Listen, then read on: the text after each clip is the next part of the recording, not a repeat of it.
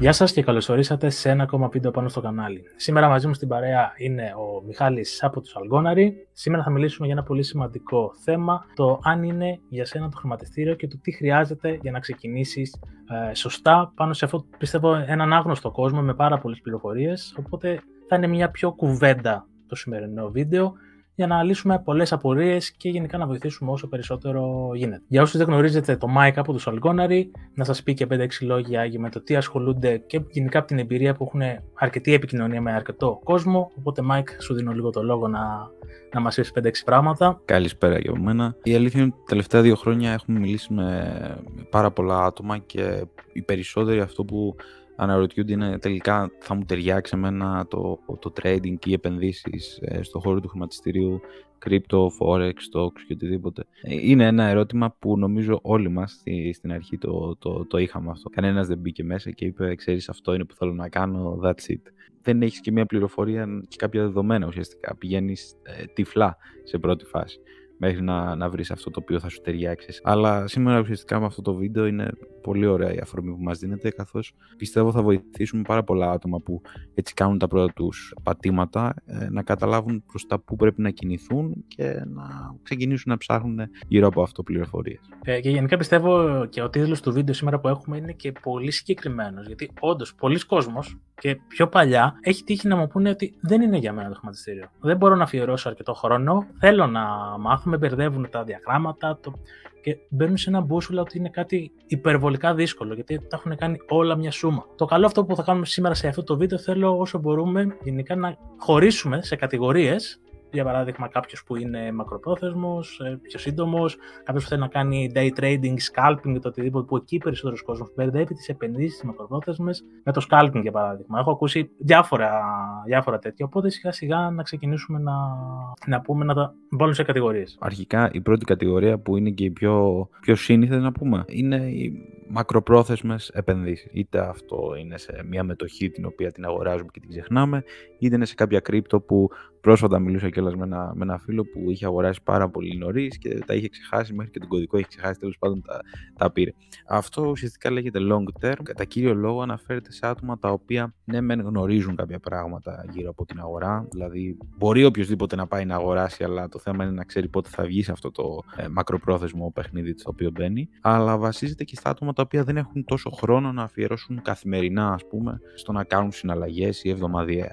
Long term μπορεί να θεωρηθεί κάποιος ο οποίος έχει μια επένδυση από μήνες μέχρι και χρόνια. Έχεις κάνει ποτέ έτσι, τόσο μεγάλη επένδυση; Ναι, ναι, ναι. Κυρίως τα κρύπτο δηλαδή, που ασχολούμαι πάνω σε αυτό το κομμάτι. Δηλαδή.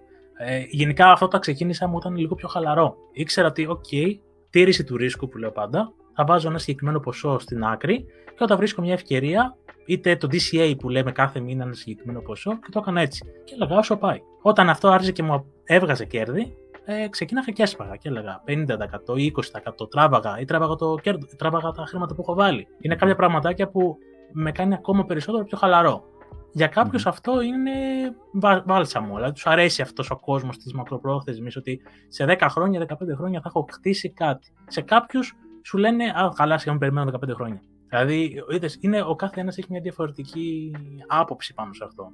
Ε, η αλήθεια είναι ότι κάποιος ο οποίος απλώς επενδύει και τα ξεχνάει είναι σε μια τε, τελείως διαφορετική λογική από αυτόν ο οποίος ξαναεπενδύει, πηγαίνει, το ελέγχει και, ού, και ούτω καθεξής. Αυτό έχει πολύ παραπάνω ενδιαφέρον και νομίζω εκεί είναι και το κίνητρο. Γιατί ναι, μεν το να τα αγοράσεις και να το ξεχάσεις έχει ένα είδος ασφάλειας μέσα σε εισαγωγικά γιατί θα γυρίσεις τα επόμενα χρόνια και απλώς θα δεις, λες, ό,τι και να κάνει δεν με νοιάζει. Απλώς πρέπει να το ορίσει αυτό στο μυαλό σου, να μην μπαίνεις αναμέρα ναι, ναι. και βλέπεις που να το τραβήξεις. Ή να, να ξυπνάς, ξέρω το πρωί και να κοιτάς. Ε ναι, αυτά που έπεσαν. Στο προηγούμενο βίντεο. Σε ποια άτομα αναφέρονται, πιστεύω κατά κύριο λόγο το, το long term αναφέρεται ε, σε ένα άτομο το οποίο γνωρίζει όπως είπαμε, δεν έχει τον απαραίτητο χρόνο για καθημερινές συναλλαγές, είναι διατεθειμένος και να επενδύσει έξτρα κεφάλαιο στο να μεγαλώσει την ίδια του επένδυση με το DCA και με όλα αυτά τα οποία υπάρχουν ε, σαν νοοτροπία, αλλά μπορεί συνάμα και να κρίνει πότε πρέπει να βγει. Είναι νομίζω πάρα πολύ σημαντικό αυτό. Πάρα πολύ σημαντικό, γιατί, γιατί είναι πολύ σημαντικό το πού θα αγοράσεις. Γιατί, μπορεί, άμα, γιατί ο κόσμος έχει μια φιλοσοφία, το ότι το βλέπω και εγώ στα βίντεο, όταν κάτι ανεβαίνει, έχει, έχει κάνει ένα ήδη 200% κάτι, θα μου στείλουν μήνυμα, αξίζει να μπω. Όταν αυτό συμβαίνει, είπα να πει ότι ε, ενθουσιαζόμαστε από τα πράσινα κεριά. Ενώ θέλει όταν φοβόνται όλοι, όλοι είναι τρομοκρατημένοι, αξίζει εκεί πέρα από τη στιγμή που πιστεύεις σε κάτι, δεν μιλάμε μόνο για κρύπτο, μιλάμε για το οτιδήποτε, εκεί να πεις θα πάρω ένα 40%, ένα 50%. Να μην μπεις και με όλο το κεφάλαιό σου. Γιατί και εδώ πέρα έρχεται το θέμα το ότι πρέπει να χωρίσουμε και όλες τις επενδύσεις υψηλού ρίσκου, μεσαίου ρίσκου, με, παραδείγματος χάρη μετοχέ με μερίσματα ή που είναι μετοχές τύπου Google, ε, Microsoft, Apple. Δεν θα δεις τρομακτικές κινήσεις γιατί είναι ήδη, έχουν ήδη ανέβει, έχουν κάνει τέτοιο. Πρέπει ο κόσμος να κατανοήσει και να ξέρει να πει θέλω να επενδύσω για παράδειγμα το 50% του χαρτοφυλάκιό μου σε κάτι ρηψοκίνδυνο, για παράδειγμα χάρη ανερχόμενες εταιρείες με ηλεκτρικά αυτοκίνητα. Τώρα ξεκινάει η χτίζεται αυτό. Και, και το υπόλοιπο σε κάτι πιο safe. Για παράδειγμα σε εταιρείες ρεύματος, εταιρείες νερού, εταιρείες πετρελαίου. Κάτι πιο safe ώστε να, να διασφαλίζει πώ να το πω, μια ασφάλεια το χαρτοφυλάκιό του και να καθορίσεις και να πει: Κοιτά, ξέρω τι κάνω και έχω βάλει ένα πλάνο πενταετής, με έξι χρόνια και τα σχετικά. Πολύ σημαντικό αυτό και νομίζω ε, είναι, είναι καλή στιγμή να πάμε στην επόμενη κατηγορία που είναι λίγο πιο κάτω από το swing, ε, ούτε όμως day trading αυτοί που κρατάνε λίγο παραπάνω από day trading, δηλαδή μια εβδομάδα, δύο-τρει μέρες και, και πάει λέγοντας, που εκεί φεύγουμε τελείως από το κομμάτι του long term. Ε, ξεχνάμε ότι ό,τι είπαμε θέλει καθημερινή ενασχόληση με το αντικείμενο και έλεγχο και προφανώς απαιτεί και μια αλφα γνώση γύρω από αυτό το κομμάτι. Αλλά το καλό είναι ότι μπορείς να πληρώνει καθημερινά, σχεδόν καθημερινά νομίζω είναι το βασικό κριτήριο για κάποιον που ασχολείται έτσι με day trading ή λίγες παραπάνω ημέρες τέλος πάντων για να ασχοληθεί. Είναι ότι μπορεί να έχει ένα μισθό άμεσα ή μηνιαία αυτό σίγουρα απαιτεί μια εκπαίδευση, έναν αλφα χρόνο, γιατί ο περισσότερος κόσμος ε, ενθουσιάζεται ή βλέπει πολλούς ξένους YouTuber και τα σχετικά που λέει: Δείτε, τα ένα ευρώ το έκανα 10 εκατομμύρια. Και θεωρούν ότι είναι κάτι πολύ πολύ εύκολο. Ή ξέρεις, τα 100.000 τα έκανα 500 εκατομμύρια. Είναι κάτι που είναι, θέλει πάρα μα πάρα πολύ χρόνο, θέλει μεγάλη ανασχόληση και να αφιερώσεις το χρόνο. Θέλεις να δώσει το χρόνο σου πάνω σε αυτό. Είναι σαν να δίνεις ένα δίπλωμα, ξέρω εγώ, ελικοπτέρου για αυτοκινήτου. Θες να παρακολουθείς κάποια μαθήματα, να κάνεις μια δοκιμή, να το κάνεις μόνος σου και κάποια στιγμή θα είσαι έτοιμος να ξεκινήσεις. Θεωρώ είναι το βασικό πάνω σε αυτή την κατηγορία που έχουμε πει, γιατί στο long term και αυτά και κάποιος που δεν έχει ιδέα μπορεί να ακούσει κάτι και να πει «ΟΚ, μου αρέσει να βάλω κάποια χρήματα εκεί». Ενώ εδώ θες πού θα μπεις, πού θα βγεις, το ρίσκο σου, μπορεί να βάλεις το κεφάλαιό σου μέσα σε μια συναλλαγή, γιατί αν τρεις, δύο λάθη να κάνεις, πάει το account σου όλο. Δηλαδή είχαμε. Οπότε αυτό... Με, με λάθος ρίσκο και πλάνο προφανώς δεν δε, δε πας πουθενά. Καθημερινά μια ερώτηση που έτσι, είτε τα παιδιά που δουλεύουμε μαζί είτε στο Instagram ε, μας γίνεται είναι αν μπορεί κάποιος που δουλεύει ας πούμε, να ασχοληθεί με το day trading. Η αλήθεια είναι ότι μπορεί ε, αν υπάρχει η γνώση. Και τι εννοώ με αυτό, ότι αν ας πούμε πεις ε, το Σαββατοκύριακο θα κάτσω να κάνω άλλε αγορές και περιμένω να φτάσει εκεί, εκεί, εκεί για να πάρω κάποιες θέσεις, ε, τότε απλώς θα περιμένεις ένα, μια ειδοποίηση από το κινητό σου ότι έφτασε τιμή στη,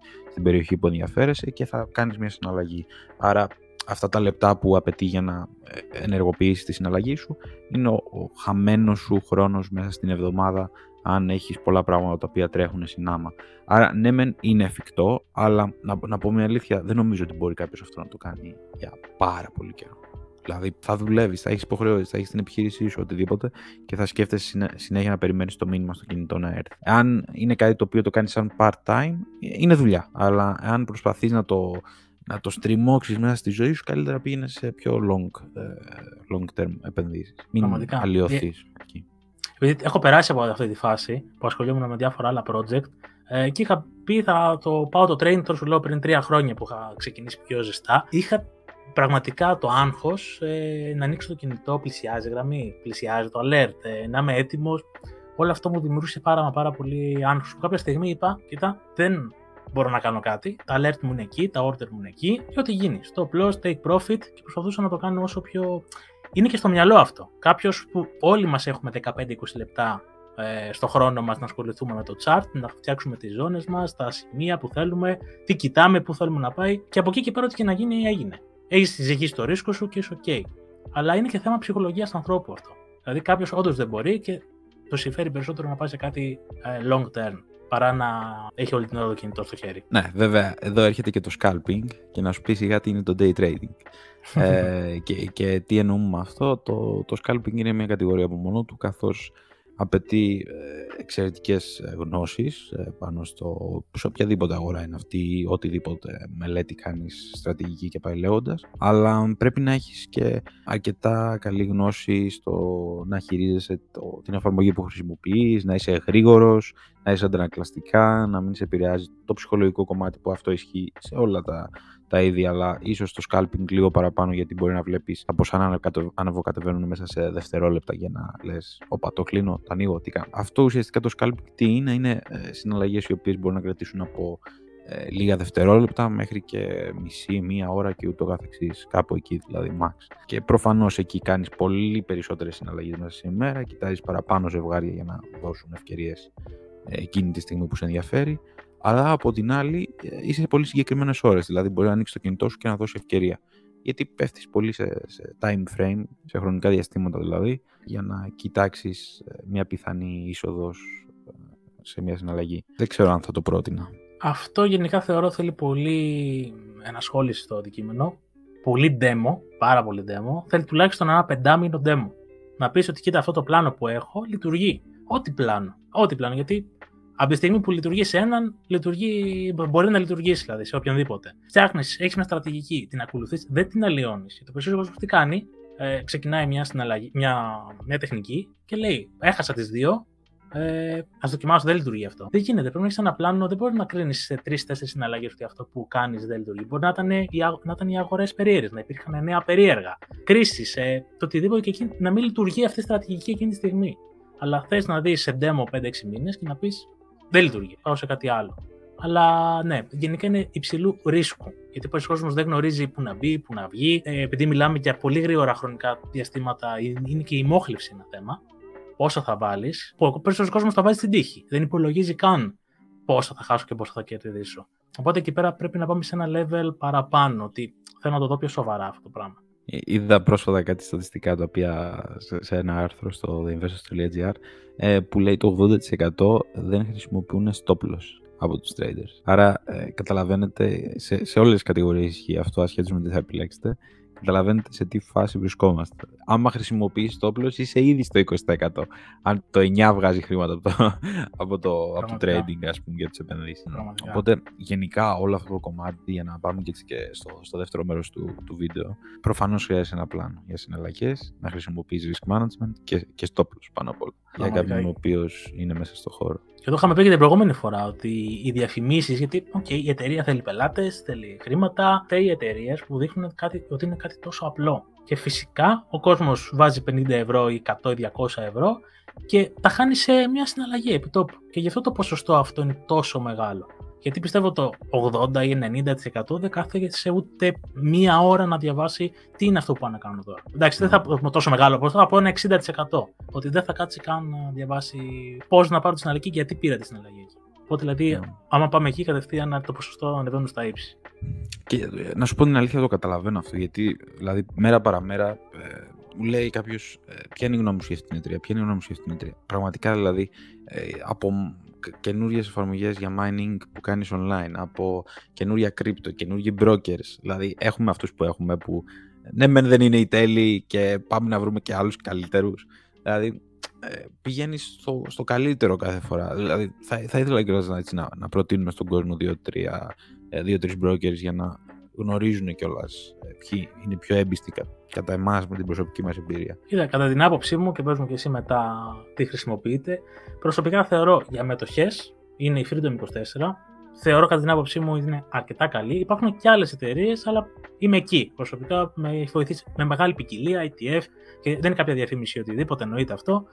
Ε, από εκεί και πέρα σε crypto, Binance και MEXC τα θεωρώ κορυφαία ανταλλακτήρια. Το MEXC έχει περισσότερο τα διαμαντάκια που λέμε, αλλά είναι και το ρίσκο έχει φτάσει, ξέρεις, ε, στο Θεό το ρίσκο. Αλλά είναι για ένα, μπορεί να βρεις project εκεί πέρα μέσα πιο, πιο ψαχμένα. Στην Binance μπορεί να βρεις σοβαρά project που μπορεί να τα κοιτάξεις πιο long term και έχει και μια μεγαλύτερη ασφάλεια, θεωρώ. Στο Forex θεωρώ ACY Market, μου αρέσει αρκετά. Ε, νομίζω είναι ok σε αυτό που δίνει πάρα πολύ τέτοιο. Νομίζω εκεί. Εγώ αυτές, σε αυτές, σε αυτές τις κατηγορίες ε, είμαι. Εσύ, Μάικ, τι κοιτάς; Και, και εγώ, ε, πάνω, πάνω κάτω τα ίδια. Binance για crypto, ε, Freedom και Ice Market προφανώς για, για Forex. Τώρα, όσον αφορά τις funding εταιρείες, γιατί και αυτό είναι κάτι το οποίο μας ρωτάνε τις εταιρείες που σε, που σε χρηματοδοτούν, ας πούμε, όσον αφορά το Forex και το trading. Ε, η πρώτη επιλογή είναι το FTMO σίγουρα, που είναι η πρώτη εταιρεία που εδραιώθηκε τόσο έντονα στο χώρο, και μετά είναι και My Forex Funds. Υπάρχουν χιλιάδες άλλες, αλλά κρατάω αμφιβολία για αυτές τις εταιρείες. Και μακροπρόθεσμα κρατάω πάλι αμφιβολία για το αν θα υπάρχουν και αυτές αλλά και άλλες πολλές εταιρείες. Όπως και με τα κρύπτο έτσι. Πάλι δηλαδή ξεφυτρώνουν brokers από το, από το πουθενά. Και αυτό είναι ένα, ένα ζήτημα. Θα σου πω στα κρύπτο, το καλό, το καλό κακό τέλος πάντων είναι ότι όταν πας από μια πλατφόρμα σε μια άλλη πλατφόρμα ε, υπάρχουν προβλήματα. Δηλαδή στην Binance δεν θα βρεις ένα κρυπτονόμισμα που θες να αγοράζεις, θα το βρεις σε ένα πιο μικρό ανταλλακτήριο. Δηλαδή, στο broker, που χάρη στην IC Market, θα δεις τα ζευγάρια που πρέπει να δεις και είσαι OK. Σε έναν άλλο broker θα είναι λίγο διαφορετικά τα spread, ε, διαφορετικά τα commission. Ξέρεις, θα έχει, ενώ στα κρύπτο, το ένα θα το βρεις στην Binance, το άλλο θα το βρεις στην Bybit, το άλλο θα το βρεις στην Exit και αναγκαστικά πρέπει να έχεις 5-6 ανταλλακτήρια για να μπορέσεις να αγοράσεις κάτι, κάτι που θες. Κυνήγη θησαυρού. Κυνήγη θησαυρού, πραγματικά. Αλλά εδώ πέρα έρχεται και ένα κομμάτι πολύ σημαντικό για τον κόσμο. Που από τη στιγμή τώρα είπαμε κάποια ονόματα, είπαμε μια κατηγορία συγκεκριμένη. Πολλοί κόσμοι θέλουν μήνυμα, Γιώργο, μου στείλαν να βάλω χρήματα εδώ. Και είναι ένας ένας broker ή ένα ανταλλακτήριο που έχει φτιαχτεί πριν μια εβδομάδα. Γιατί να εμπιστευτείς έναν broker που φτιάχτηκε πριν μια εβδομάδα και να μην πει στην Binance ή ξέρω εγώ στο Μεξί ή οπουδήποτε αλλού και να μπεις σε ένα ανταλλακτήριο που σου στείλε κάποιος άγνωστος στο, στο Instagram ή στο Telegram. Πρέπει ο κόσμος να, να πει: Κοιτά, ξέρω αυτές τις επιλογές, θα επιλέξω αυτή. Και από τη στιγμή που όντως το ψάξω και δω ότι βρήκα κάτι καλύτερο, σίγουρα όμως, μπορώ να μετακινηθώ να πάω κάπου Αλλά πρώτα επιλέγουμε τις μεγάλες, σοβαρές εταιρείες που τις έχουμε δει τουλάχιστον για 5-6 χρόνια. Ότι υπάρχουν και είναι OK. Και επίσης μπορεί να κοιτάζει ο κόσμος, σε μια πιο έτσι, αν θέλει να ψάξει λίγο παραπάνω ρε παιδί μου στην έρευνά του, αν έχουν κάποια πιστοποίηση επίσης. Καλά, εννοείται. Εντάξει, ότι θα έχουν έδρα εκεί πρωί σε κάτι νησιά ε, φερό, φερό και πάει λέγοντας. OK, okay, ε, για άλλους λόγους γίνεται αυτό. Αλλά η πιστοποίηση ε, μπορεί να είναι πιο έτσι, να σου δώσει ένα μεγαλύτερο proof. Αλλά γενικά ο πειραματισμός όσον αφορά τον broker, εγώ δηλαδή θα ήθελα να έχω τα λεφτά μου κάπου που να είναι όσο πιο ασφαλής γίνεται. Άρα θα πάω στους καλύτερους με βάση τη χρήση που κάνει ο κόσμος. Ε, γιατί δεν τους συμφέρει να, να γίνει θέμα. Αυτό ακριβώς. Και θεωρώ ότι από πλατφόρμα σε πλατφόρμα, ειδικά στο Forex, οι διαφορές είναι μηδαμινές. Αυτό δηλαδή, ο Λου θα έχει παραπάνω sprint, αλλού θα έχει κάτι άλλο. Ε, είναι μία ή άλλη. Τώρα, όπως είπαμε στα κρύπτο, έχει το κυνήγι θησαυρό. ναι, και επειδή μιλάμε για brokers και ε, και το leverage και όλα αυτά που το φτιάχνεις ένα broker ή το χρησιμοποιείς μέσα σε αυτόν. Ε, πολύ σημαντικό είναι το risk management. Δηλαδή, δεν μπορεί κάποιος να κάνει trading και να μην έχει ένα risk management. Πρόσφατα μιλούσα με ένα, με ένα καινούριο μαθητή μας και μου έλεγε ότι χρησιμοποιούσε ως τώρα 3 προς 1. Δηλαδή, ρίσκαρε 3 για να πάρει 1. Αυτό σημαίνει ότι πρέπει να κερδίσει 3 συναλλαγές, εάν χάσει μία, για να έρθει ε, break even. Που είναι πραγματικά πάρα πολύ κακή αναλογία. Πάρα πολύ κακή αναλογία. Ε, κατά κύριο λόγο αυτό που θα πρότεινα σε όλους, άσχετα με το τι δουλεύουν, αν αυτό που δουλεύουν δεν τους προσφέρει την αναλογία να το αλλάξουν και είμαι σχεδόν κάθετος σε αυτό, ε, πρέπει πάντα να ρισκάρουν ένα για να πάρουν δύο και πάνω. Δηλαδή δεν έχει νόημα να ρισκάρεις παραπάνω, να μπαίνεις σε μια αγορά χαμένος ουσιαστικά, με σκοπό να πας να βγάλεις κάτι.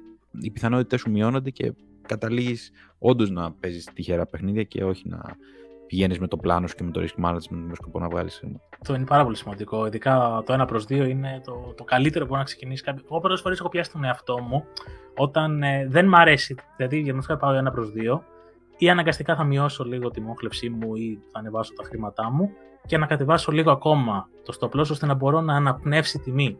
Γιατί πολλές φορές ξέρεις ότι δεν είναι το σωστό σημείο εκεί πέρα που να μπει το, ε, το stop loss σου, οπότε ξέρεις πρέπει να το κατεβάσεις λίγο ακόμα και να μην είναι ένα προ δύο, να είναι ξέρω εγώ, χαμηλότερο.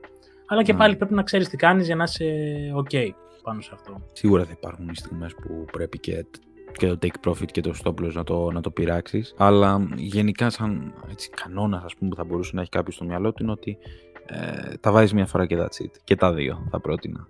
Δηλαδή, αν μπορείς να, να αυξάνεις μόνο το take profit σου, είσαι εξαιρετικός. Καλά, εντάξει. Σίγουρα, ε, σίγουρα. Απλώς θέλει σίγουρες κινήσεις και ας πούμε κάποιος ο οποίος είναι πιο long term ή day trading ε, επιλέγει μία φορά το stop, το stop loss του take profit του. Αυτό είναι το ιδανικό. Okay. Πολλές φορές μας πιάνει η αλαζονία μας για να βγάλουμε παραπάνω χρήματα, μετακινούμε το take profit μας, ε, μπορεί να αφήσουμε το κλασικό, ε, να το αφήσω να κατέβει λίγο, δεν θα, θα γυρίσει τώρα. Το, το, το, πολύ κλασικό. Ναι, ναι, ναι. Που αυτό σημαίνει ότι δεν υπάρχει πλάνο σοβαρό από πίσω. Γιατί αν έχεις πλάνο, το αφήνεις να χτυπήσει take pro, ε, και μετά αποχωρείς για λίγο από τη συναλλαγή, ας πούμε, αν δεν νιώθεις ότι μπορείς να κάνεις κάτι καλύτερο. Αυτό είναι ένα ναι, σοβαρό ναι, πλάνο. Εγώ προσωπικά, όταν μου χτυπάει τους στόχους, είμαι πολύ αυστηρός. Τουλάχιστον βγάζω το 50% μέσα, ανεβάζω στο μπλόσα την πάνω και ό,τι γίνει. Ή το άλλο που με βόλευε κιόλας ήταν έπαιρνα δύο συναλλαγές. Με τήρηση ρίσκου και τι έκανα, άμα όντως έμπαινα σε μια ανωδική τάση και έβλεπες την, την τιμή να φεύγει προς τα πάνω, ανέβαζα σταδιακά στο πλώσ μέχρι να με το χτυπήσει με profit. Λειτουργεί και αυτό, αλλά είναι και λίγο πιο. θεωρώ κάποιος που έχει δουλέψει το, τη συγκεκριμένη τεχνική, ώστε να ξέρει ακριβώς τι, ε, τι κάνει. Έχει πάρα πολλές στρατηγικέ, πάρα, πάρα πολλές. Πρέπει να βρει κάποιος αυτό που του δουλεύει. Και να είναι ευτυχισμένος το... και κερδισμένος. Το νόημα είναι αυτό, να είσαι κερδισμένος. Δηλαδή, το νόημα είναι να βγάλεις χρήματα. Τώρα, αν θες να μετακινήσεις το στόμπλο, αν θες να ανοίξει δύο συναλλαγές, αν θέλεις να. Οτιδήποτε, βγάλε χρήματα με κάποιο τρόπο. Σε οποιαδήποτε κατηγορία, είτε είσαι long, είτε είσαι swing, είτε είσαι scalper. Ε, εγώ προσωπικά δεν άντεχα το scalping. Δηλαδή ήμουν ένα άτομο τρελνόμαι, δεν μπορούσα να χατώ τόσο γρήγορα συναλλαγές. Τώρα που το βλέπω λίγο καλύτερα, έχω δει κάποια πράγματα, το βλέπω με άλλο μάτι. Είναι το θέμα το πώς θα εκπαιδευτείς και το τι, θα... το τι έχεις σκοπό να κάνεις στο πλάνο σου. Αυτό πρέπει να έχεις ένα πλάνο. Ένα πλάνο για long, ένα πλάνο για swing, ένα πλάνο για scalp, αν θες να ασχοληθείς για αυτές τις κατηγορίες. Πιστεύω, Mike, τα είπαμε όλα. Πιστεύω, φτιάξαμε όλες τις κατηγορίες. Τώρα ελπίζω να μην υπάρχει. Μπορεί να μας γράψει και κάποιος κόσμος στα σχόλια από κάτω, αν ε, έχουμε, αφήσαμε κάτι για κάποιο επόμενο βίντεο. Τώρα, όποιος θέλει να μάθει παραπάνω πληροφορίες για το Mike, την ομάδα, για οτιδήποτε, υπάρχει ένα link κάτω στην ε, περιγραφή, είτε για να μιλήσετε μαζί τους, για να μάθετε κάποια, την τεχνική, κάποια, να μάθετε να κάνετε να αναλύετε την αγορά με ασφάλεια και να μάθετε 100% το τι κάνετε. Είναι πολύ σημαντικό αυτό. Από μένα σας ευχαριστώ πάρα πολύ που μείνατε μέχρι εδώ πέρα. Μάικ, εσύ είπε τα, τα τελευταία λόγια πριν κλείσουμε. Νομίζω ότι έτσι κάποιον ο οποίος τώρα ξεκινάει το, το, το, τον καθοδηγήσαμε έτσι λίγο ε, προς τα που να κινηθεί και ίσως του λύσαμε και κάποιες απορίες. Εννοείται θα είμαστε στα, στα comments οποιασδήποτε απορίες προκύψουν ή και, και, και άλλα πράγματα που θέλετε να συζητήσουμε. Προφανώς, γράψτε μας ένα comment και θα, θα απαντήσουμε και εγώ και ο Γιώργος. Νομίζω ότι τα λέμε στο επόμενο. Αυτό. Καλή συνέχεια, παιδιά.